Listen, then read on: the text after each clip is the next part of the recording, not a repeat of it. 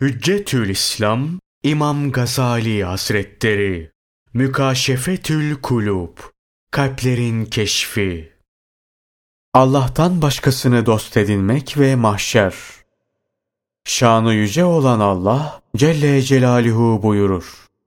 Bir de zulmedenlere meyletmeyin. Sonra size ateş dokunur. Zaten sizin Allah'tan başka yardımcılarınız yoktur. Sonra yardım göremezsiniz.'' Bazı müfessirler derler ki, lisan alimleri ayetteki meylin mutlak olduğunda ittifak etmişlerdir. Yani zulüm az da olsa, çok da olsa onu yapana yakınlık göstermeyin demektir.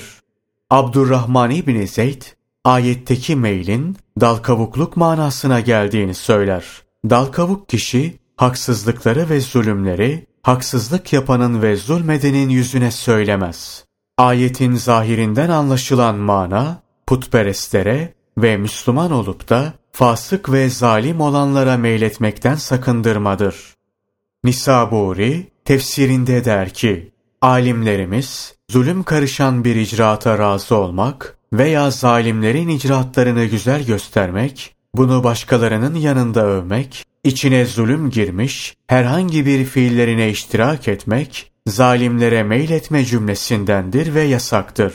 Fakat bir zararı defetme veya acil bir menfaat celbetme hususunda onlara müdahale etmek, meyletme cümlesinden değildir dediler. Ben derim ki, bu idari maslahat ve genişlik bakımındandır. Halbuki takvanın iktizası her ne surette olursa olsun onlara yani zalimlere meyletmemek ve yakınlık göstermemektir. Allah Celle Celaluhu kuluna kafi değil mi ki idare-i maslahat kabilinden zalimlerle beraber görünülsün. Ben derim ki Nisaburi doğru söylemiş. Zalimlere meyletmenin her türlü yolunu kapamak daha iyidir.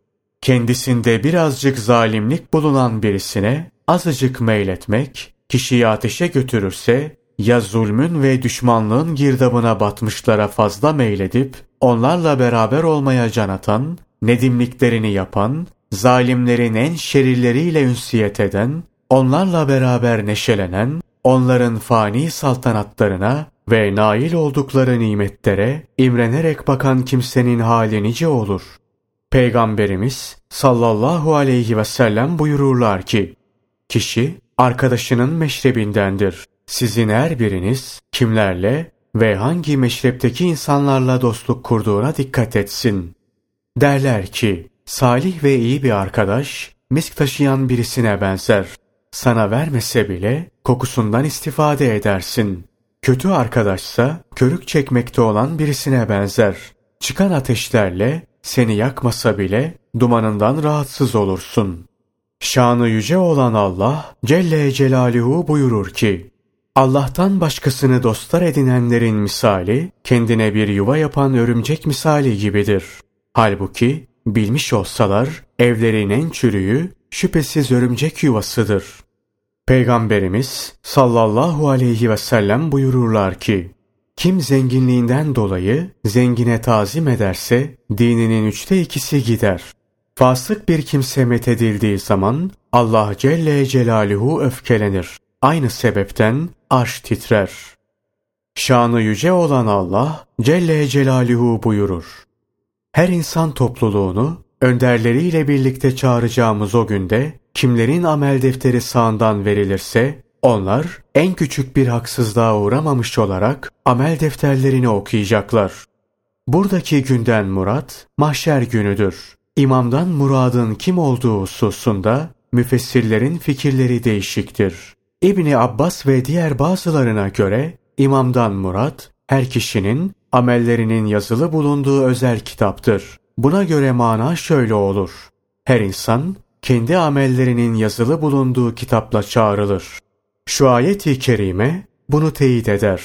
Artık kitabı sağ eline verilmiş olana gelince hemen der ki alın okuyun kitabımı.